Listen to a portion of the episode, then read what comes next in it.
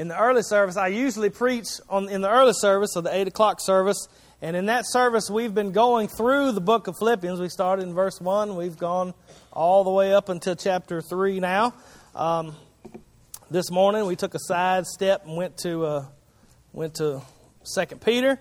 Um, but we're going to be, I'm going to continue that study that we're doing with, uh, with uh, Philippians uh, chapter uh, chapter 3, and we're going to start in verse 17. But in order for you to understand what we're going to talk about today, in order for you to understand what's going on, I need to kind of go back through and tell you where we've come from. Because Paul's laying out a context in, in Philippians. But before we get to all that, before we start, let me remind you um, please keep Heath in your prayer today. Uh, your prayers today. Keep uh, that family in your prayers today. We're going to be. Uh, uh, hopefully, he's going to be coming home, and we'll be able to uh, we'll be able to rejoice in that. But we already rejoice in knowing that everything's going to be fine. He's good, and so we're going to pray to open the service. We're going to pray that God would uh, would lead us today in His Word, and that He would be with them, be with them uh, especially. Father, we love you. We thank you today for your Word. Thank you for your mercies, your grace, God. We thank you that you've given us everything that we need for life and godliness. Thank you for the Word that you um, that you gave us this morning. Lord, we ask that you would be with us today as we read your word, as we continue to look uh, at, at, what you wrote through the Apostle Paul in, in the book of Philippians. And God, we just pray that you would open our hearts to hear the message, to hear your word, and that you would make sure that I say exactly what you want said, and that you would give us clarity, give us understanding, God, and give us a heart to. Uh, Give us a heart to understand what you'd have for us today. And we ask that you would come and change hearts uh, with the power that only you can, only you can provide. Uh, it's the gospel that is the power of salvation. We thank you for that. We love you in Jesus' name. Amen. Um, we've been going through this in the early service, so a lot of them, if, if, if you're here, you come to both services, you'll, you'll already understand a lot of this background. But uh, in this chapter, uh, Paul has been warning about uh, some people that have come into, that are coming into the church. And what he's talking about, basically, to give you just a real quick summary, is he's talking about people that add to the gospel. He's talking about people that say, you know, Jesus is a good start. Jesus is a wonderful thing that, you know, it's a great that you got Jesus and everything's good. Uh, but if you really want to, uh, really want to follow God, if you really want to walk with God, if you really want to do these things, you need to add, in this case, they were talking about the law of Moses. They were talking about circumcision and all those kind of things.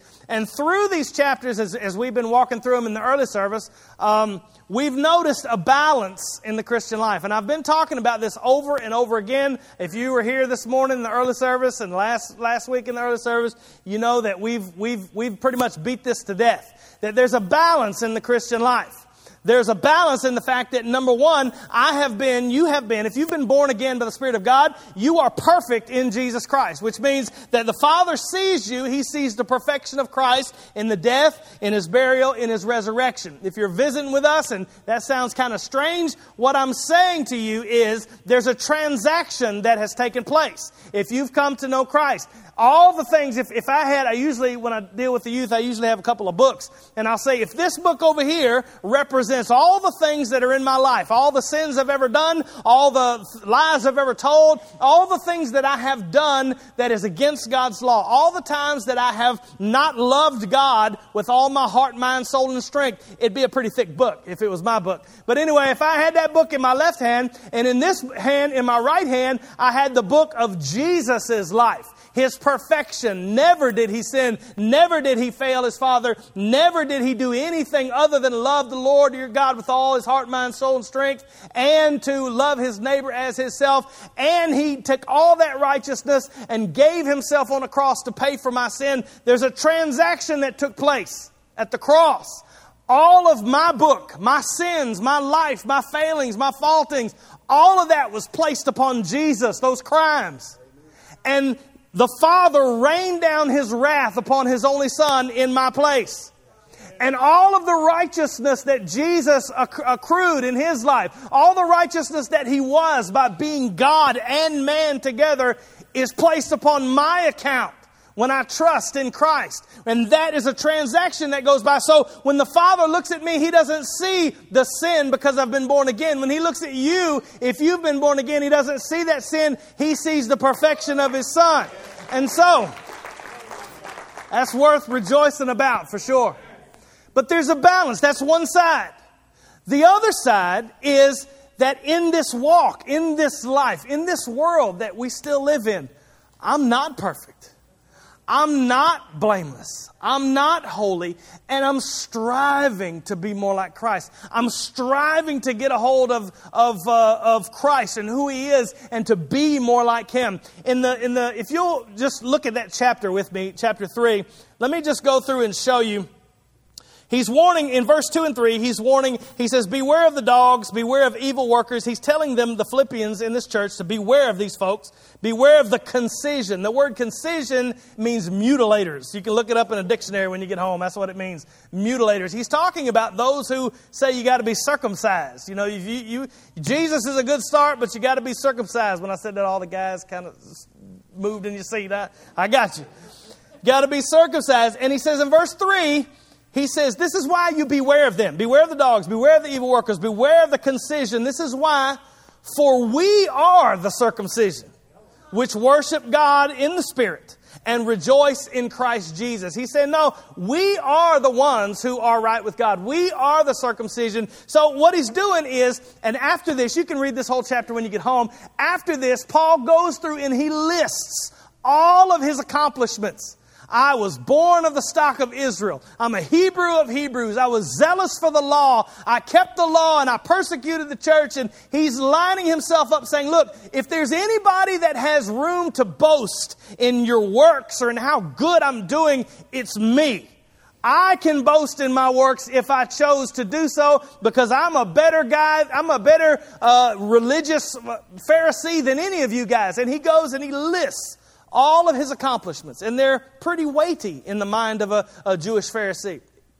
And then he says something really strange. He says, it, you can read all this is in, cha- in the chapter, I'm just catching y'all up. He says, But I take all of that, all of those works, all of those religious things, all of those things, I'm going to try to calm down. And I wrap them up in a ball and I count them as dung and I throw them away. He says, I throw them away so that I can be found not having my own righteousness, but the righteousness that comes by faith in Christ Jesus. Look what he says in verse 8. He's talking about all these things that are to his credit, or he, they think to his credit. He says, Yea, doubtless I count all things but loss for the excellency of the knowledge of Christ Jesus, of knowing Jesus, my Lord, for whom I have suffered the loss of all things and count them but dung. And this is why that I may win Christ and be found in him. I want to be found in him, not having my own righteousness, which is of the law, but that which is through the faith of Christ Jesus. So Paul says, I take all of these works and I throw them away. And I say, it's all dung. The word, uh, I told him this in the first service a couple weeks ago, but that word dung is, is particularly offensive, the word that he uses. And it would be like me saying the curse word up here that means human excrement. If I said that, y'all, would y'all, uh, y'all know, y'all, y'all go run tell Brother Eddie as soon as y'all get out of here. It would be like, I can't believe he said that. that how offensive. That's the point. That's what Paul's trying to do. He's trying to shock them right here. And we've talked about that before. And so, what he says after this, though, he says, that's one side. I have no righteousness but I'm found in Christ. And then he goes on. I'm still walking through three. I'm catching y'all up. Y'all can read it when you get home. But he said, That's one side. I'm perfect in Christ. The other side, he says, But I press on. And I'm trying to apprehend the thing that's apprehended me. I'm chasing this thing down. I'm chasing Jesus. I'm chasing who Christ is. I'm, I'm chasing to be like Him, to know Him more. So you got two sides of the same coin. And if this ever gets out of balance, Christians, if it ever gets out of balance and you stop thinking in the gospel, number one, I'm perfect in Jesus and I need no more righteousness to stand before God than the death, the burial, and the resurrection of Christ. And number two, I am still in flesh and I'm striving to reach the goal. If you get either one of those out of balance, everything in your life gets messed up. You start mess you start thinking, you know, the, the worst the worst part of it is you start thinking, I'm doing pretty good. Doing pretty good. I'm not near as bad as I used to be. And so Jesus just didn't really have to save me from that much. And what happens then? You lose your zeal. You lose your desire to work. You lose your desire to serve. You lose your desire to be in fellowship with folks. When you start thinking, I'm not near as bad as I used to be. Practically, that may be true because the Holy Spirit works in you and you will be continually seeking after godliness. But when it comes to the gospel, you just as bad without Christ as you always was. And in Christ, you're just as perfect as you'll ever be. And so when you start losing sight of this and thinking, you know, I, I'm not near as bad as Joe down the road, there goes your zeal. There goes your desire. There goes your striving. That's what Paul says. He says, I'm trying to apprehend that. I press toward the goal of the high calling. He says, um, he says in 12, uh, not that I've already attained, I was already perfect. He said, but I follow after that I may apprehend for that for which I am apprehended of Christ Jesus. He said, I count myself not to have apprehended. He said, but this one thing I do, I forget everything that's behind. I reach forth unto those things which are before. I press toward the mark for the prize of the high calling. So you got two things that you have to see. Number one, you're either perfect in Christ Jesus, saved, born again, Holy Spirit, the temple of the Holy Spirit living inside of you, or you are 100% unrighteous, wicked before God. You'll stand there before God with your works that you think, you know, I'm not that bad. I'm not doing so wrong. I'm not near as bad as all these guys. And you'll show up covered in dung, thinking that you're doing good. And of course, you know what God will have to say because He's a just and holy God. But on the other side, you're absolutely perfect in Christ if you have His righteousness covering your sin. But here in this life, you're not perfect. And you're going to fail. And you're going to sin. If you have not, this morning I asked them, I was preaching from 2 Peter this morning, but this morning I asked them the same question. I said, this morning, since you've got out of bed, has there been any moments of the day, just this morning, that you have failed to love God with all your heart, mind, soul, and strength? Yeah. Have you, let me put it another way. Have you given God the love, adoration, and worship that He deserves as God this morning? No. Then you have sinned. And I have too. Are you kidding? We need a Savior. We need righteousness that's not coming from ourselves. We need someone who did in every instance, in every second, in every breath, in every heartbeat, serve and worship God and complete the law and fulfill those things. We need somebody to stand in for us. And today, even as a born again believer, you still need somebody to stand in for you because you're not perfect and you haven't done, you haven't attained.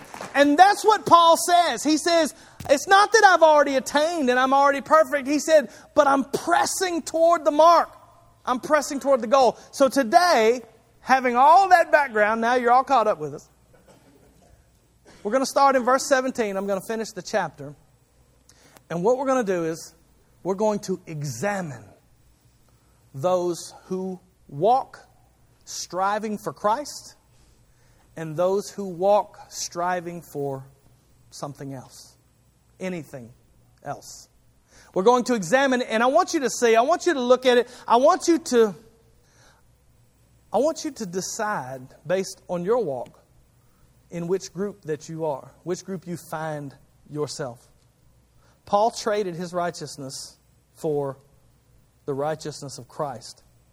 But all of us are chasing something. All of us are pressing toward the goal. Some of us have different goals than others. All people are chasing something. Everybody. Everybody. I heard someone say the other day, we were talking about the Sabbath in church and the Lord's Day and that kind of thing. And he said something was kind of profound. I never thought about it before. He said, Everybody has a Sabbath. You've got a day you look forward to. You got a day that you put aside that you want to have fun, rest, do nothing. You've got a day. Some of you, some of us may be. My day is my Sabbath is the river. My God is my hanging out. My God, you know, we have, we have, we have something we striving for. All of us. And so let's look at these two kinds of people.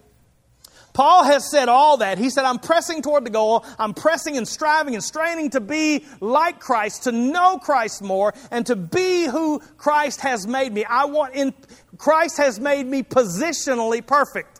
I'm perfect before the Father because I've been born again. His righteousness is my righteousness. But practically, I'm not perfect, and I'm, I'm striving to be practically who He's made me to be positionally. I'm striving to be on the outside who He's made me in the eyes of the Father on the inside. And He tells them this in verse 17 He says, Brethren, He says, be followers, be chasers together of me and mark them which walk so as you have us for an example. Now, he's saying he's going to demonstrate two kinds of people, two kinds of chasers, so to speak, strivers, two kinds of people that are pressing for different goals.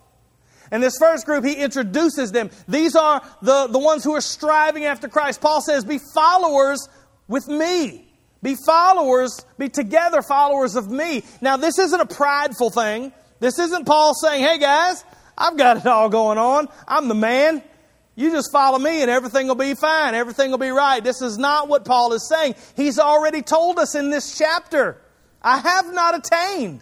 I'm not perfect. I'm still straining. Paul is striving to get to Christ. He's striving to be like Christ. He's striving to know Christ more. In this very chapter, he says, All I want to do is to know Christ and the power of his resurrection and the fellowship of his sufferings. He's striving to know Christ. And so it's not a prideful thing where he says, Hey, I got it going on. Y'all follow me.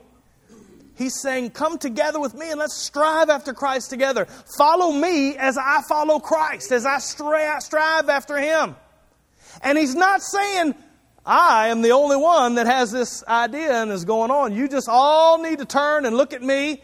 No, He says, I'm not the only one. He says, You mark those that you see striving.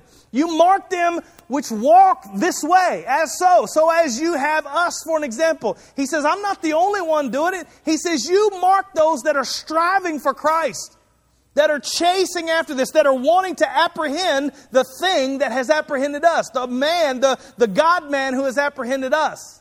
I wish I had time to go back and talk to you about that apprehend. We, we've been talking about that as well. And so he says, This is not a prideful thing. Paul has one thing on his mind. He says it in this chapter where I read it to you. He said, This one thing I do, forgetting the things that lie behind, and that's a good thing when you're talking about sin and all the thing. You know, I, I forget yesterday where I messed up, but in the context here, Paul's also talking about his goodness. He's saying, I don't have, I don't live on what I did for Christ yesterday.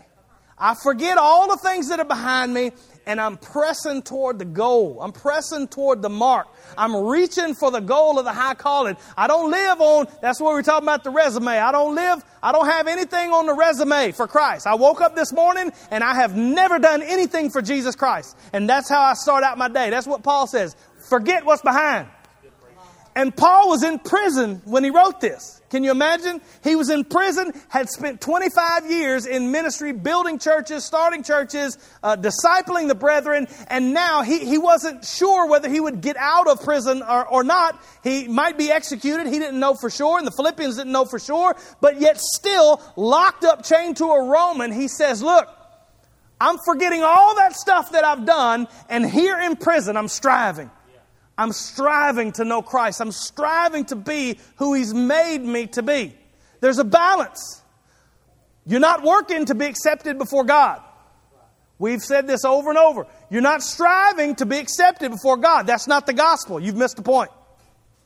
You're striving because you are accepted by God and you're trying to be conformed to the image. God is conforming you to the image of His Son.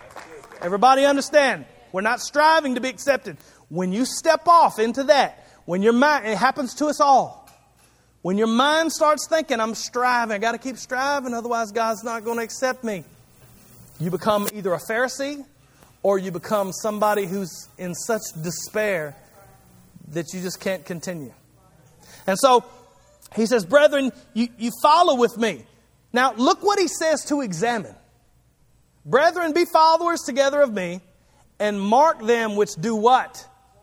That walk. You mark the walk. You understand, he, he's not talking about just the right answers. You know, if I went through here and I said, Who is Jesus? Y'all could probably all give me the right answer. You could probably all tell me what he did. You could all give me the plan of salvation. You could tell me probably how many nails were in the ark and how long Samson's hair was and all that kind of stuff. You could tell me all that kind of stuff. But do you walk chasing after Christ? This walk is not perfection. Remember, Paul said, I haven't attained. I'm not yet perfect. This walk is a striving after Christ. It's a striving, a chasing after Christ. He is, Paul would say, He is my heart's desire. Not just what He can give me, but Him. I want Him. I don't want to use Him just for His benefits. I want Him, and I'm striving, I'm straining, I'm reaching. It's like the runner that's reaching for the, reaching for the finish line. I'm reaching for the goal. I'm striving after Him. And you, He says, You mark those who you see walking this way. It'll always come out in your walk. I understand you can give me the right answers. To be honest, I could march Satan down here and he could give me the right answers. But it'll always, your heart, what's in your heart, will always come out in your walk. Amen. Remember, not perfection. I'm not saying you'll never sin again, but what you love will always come out in your life. What you love, what you're chasing, will always be evident. It'll be evident to everyone. We'll know because of what you're chasing. He says, You mark those who are walking who are walking in this. He is their treasure. Now, in verse 18 and 19, he's going to change the subject and talk about the other group. And then in 20 and 21, he's going to go back. So let's look at this other group real quick as we walk through these verses. Here he says, You need to beware. Beware. There's some enemies. There's some enemies too. He says, in 17, he said, Be followers together with me, mark them which walk so as you have us for an example. For many walk, the walk again, of whom I have told you often, and now tell you even weeping,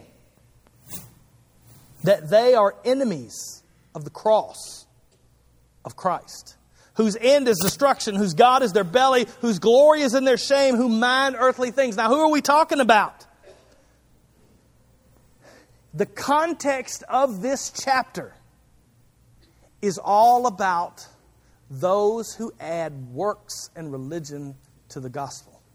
From the second and third verse all the way down through the chapter, Paul is warning them about there is a people group called Judaizers. And what they would do is they wouldn't say Jesus is bad and oh, you need to just stay away from Jesus. They would come into the Philippian church, to the Galatian church. That's what Galatians is about, is this same heresy. They would come into the Philippian church and they would say, Jesus is a good start you guys are doing really well. Now, if you want to be really right with God, if you want to move up the spiritual ladder, if you want to walk in lockstep with the God of heaven, then you need to start keeping these laws as well.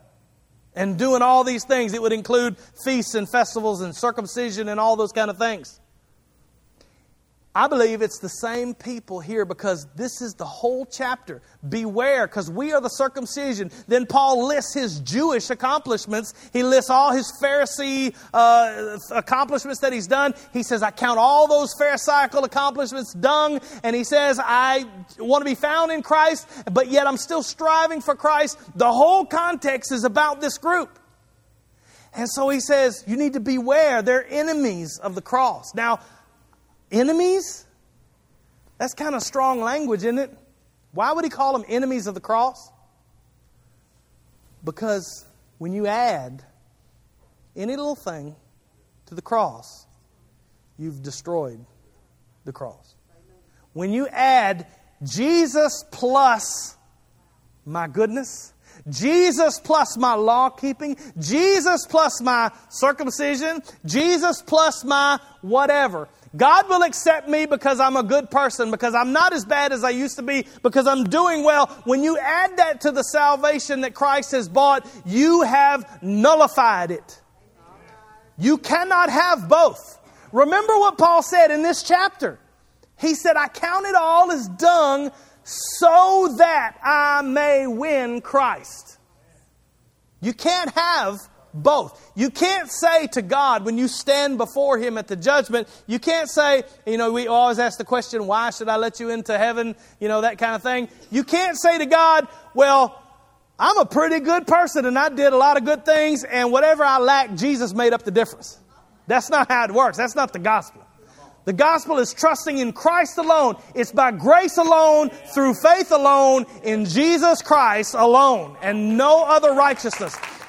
And that's why that's why Paul says, I took all of those goodness, all of that works, all of those things that I've done, and I wad it up in a ball and I throw it to the side and I count it as dung so that I can be found in the righteousness that comes through Christ, not through the law. He says, You beware of those that walk as enemies, as enemies of the, uh, of the cross.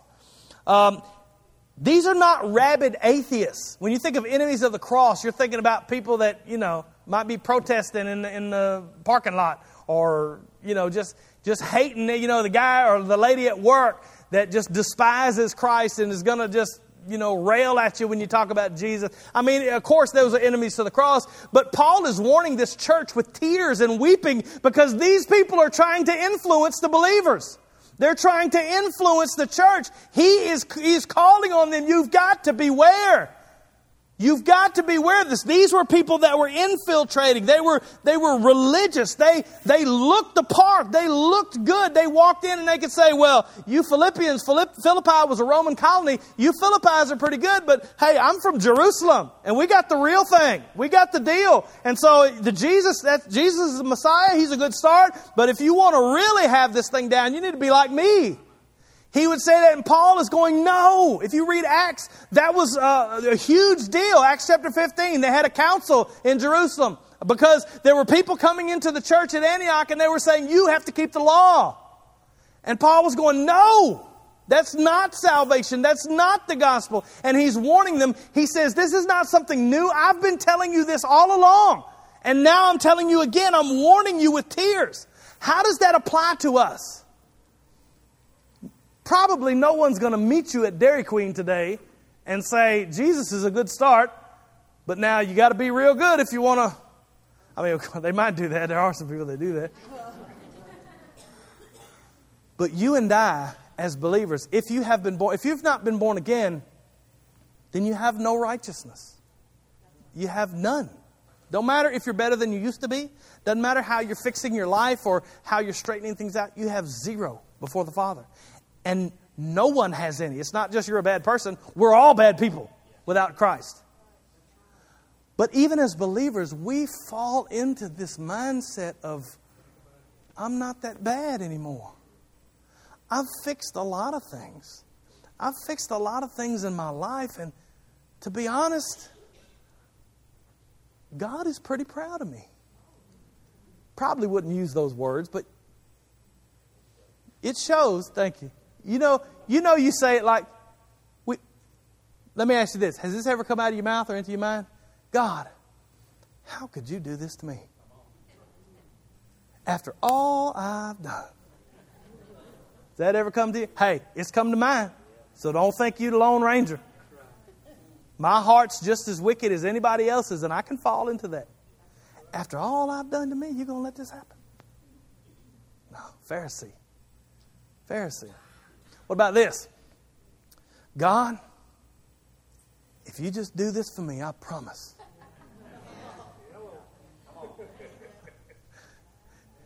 You ever, does it ever dawn on you that all the stuff we promise is stuff we're supposed to be doing anyway? God, all the promises of God are yea and amen in my works. Yeah, I'm glad some of y'all caught that. All the promises of God are yea and amen in Christ.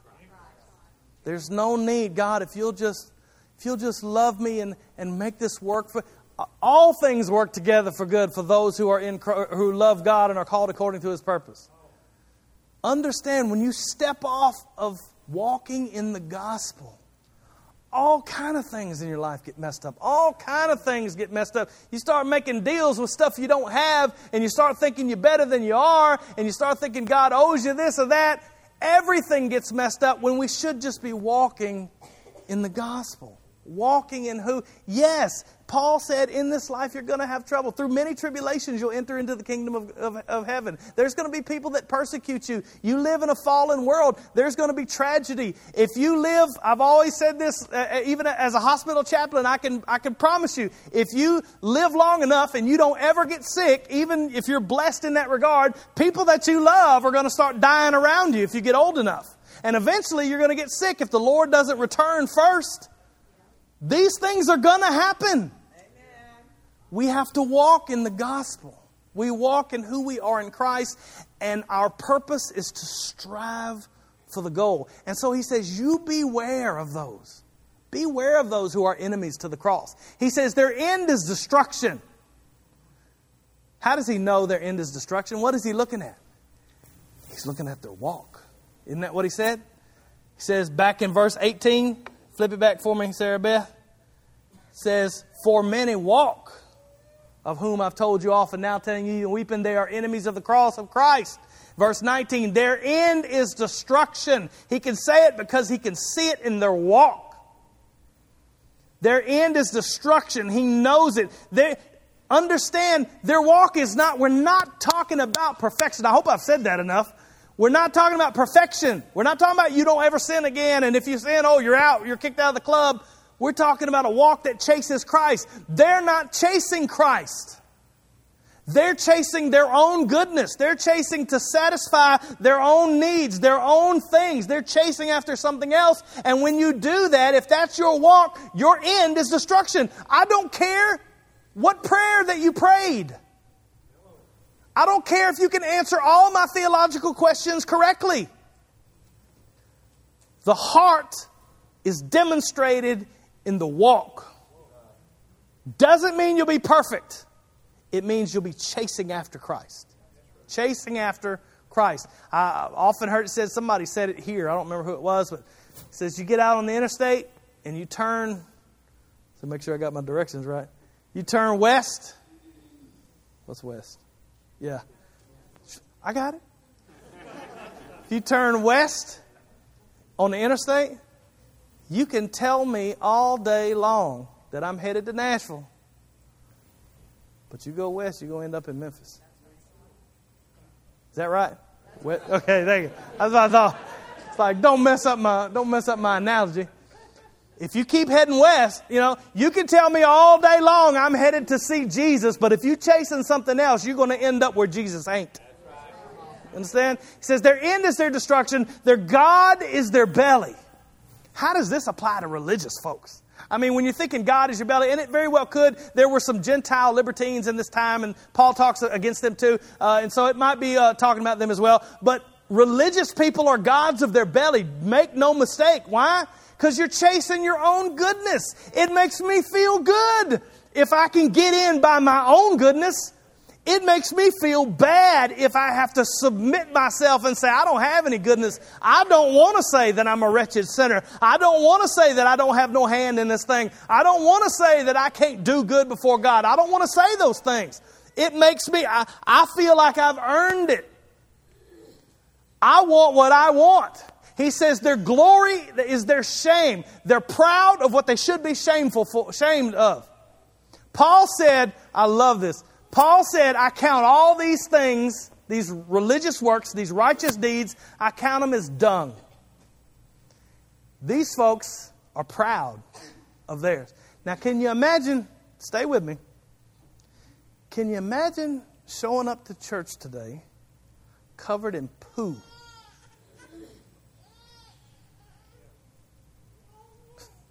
I thought that was funny. covered in dung. I mean, really. I, I told this before in the early service, but if you've ever had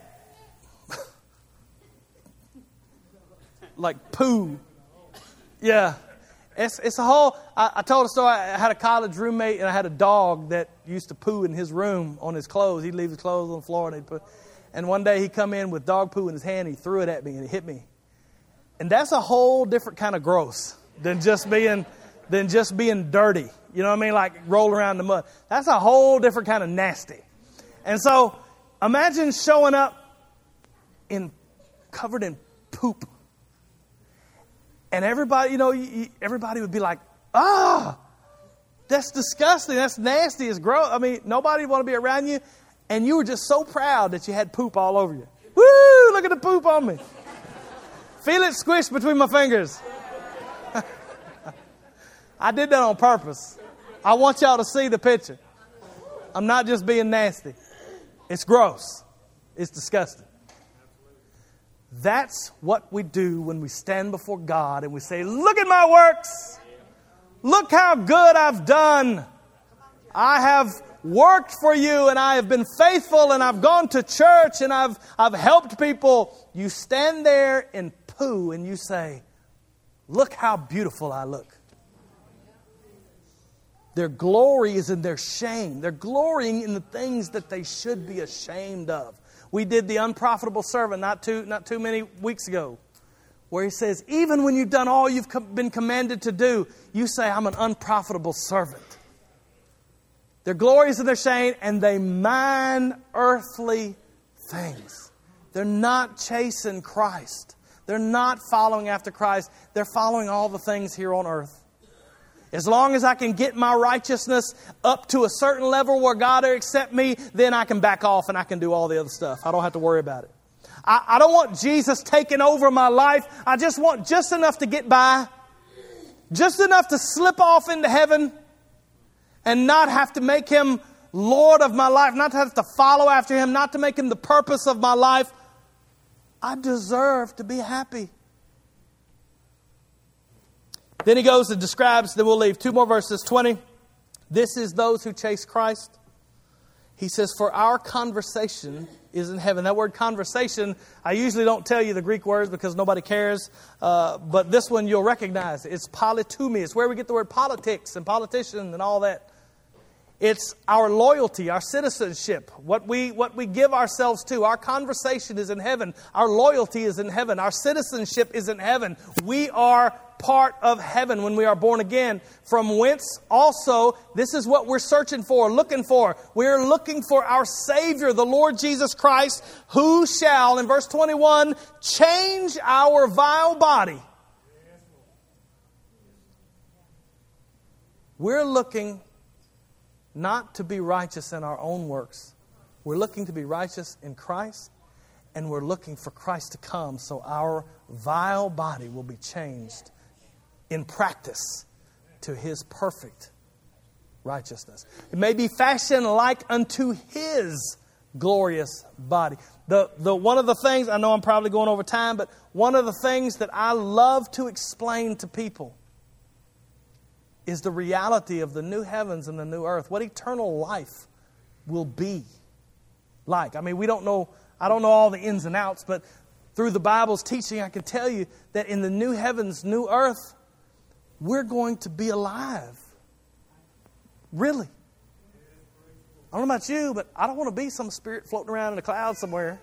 I definitely don't want to be some fat little angel with a diaper plucking on a harp somewhere. I want to be me. I like being me. And you want to be you. I want to know all the things I know here. I want to know there. The people that I know here, I want to know there. He says we're going to have a body like his. Remember when Jesus returned? He says to the disciples, touch, touch the nail prints in my hand. Feel the spear hold in my side. He said, a spirit doesn't have flesh and bone as you see that I have it's going to be real. Just like you're alive right here sitting in these chairs, and I'm up here on this platform, and you're going to go get in your car, and you're going to go eat, and you're going to go home. You are going to, eternal life is eternal. You are going to live forever. Read 1 Corinthians 15 when you get home. You are going to live forever. The only difference between life there and life here, in the new heavens and the new earth, and what we have right now, is there won't be any more curse. There won't be any more death. There won't be any more sickness. There won't be any more parting. There won't be any more worries. One of my favorite sayings I tell the kids a lot is if I want to jump on my four wheeler and ride down to the Crystal Sea, I'll do that. Okay? I'm telling you, it'll be real. I can touch you, talk to you. You'll know the people that you know here. When Moses and Elijah appeared on the Mount Transfiguration, they had been dead hundreds of years, but they were still Moses and they were still Elijah. And in the Gospel of Luke, they talk to each other about Jesus, what they call the Exodus, talking about his crucifixion, talking about his resurrection. The Gospel of Luke, Moses and Elijah was still Moses and Elijah. They were still recognizable as Moses and Elijah, and they were still able to talk to each other as Moses and Elijah.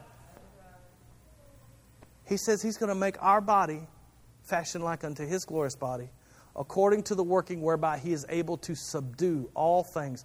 There'll be no more curse do you see what chasing Christ looks like? On the one hand, you're perfect in Him. On the other hand, you're chasing after this thing. You're chasing after knowing Him. You're chasing after being like Him. Or you're chasing after earthly things. And by earthly things, I don't mean sex, drugs, and rock and roll, although that's probably could be. I mean things like work and family, and money, possessions, fun, entertainment, free time, popularity, fame, fa- family, work. Uh, Those are good things. Those are blessings from God. There's nothing wrong with those things. But when that's the purpose of your life, you have elevated a God above the true God you chasing after Christ. Now, as we end today, understand if you walk out those doors and you say, you know, Jason was right, I need to change my life, you've missed the point. You can't do better.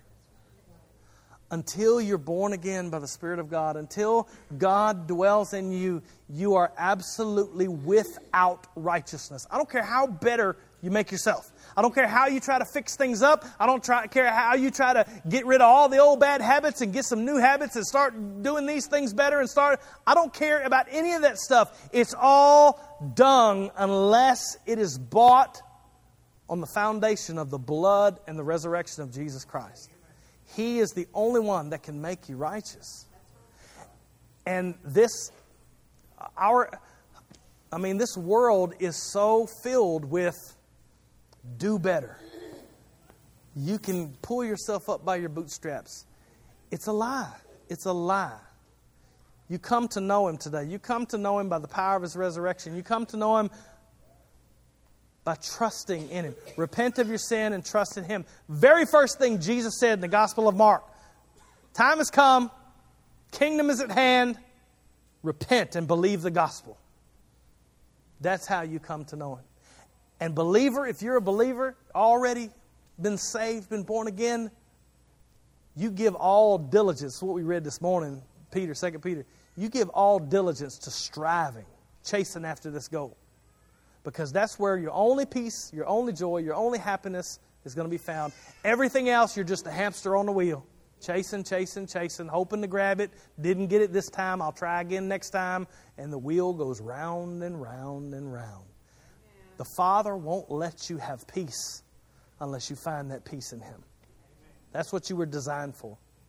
Father, we love you, God. We thank you for your word. Thank you for all that you've given us. Thank you for what you've shown us today. Thank you for your righteousness.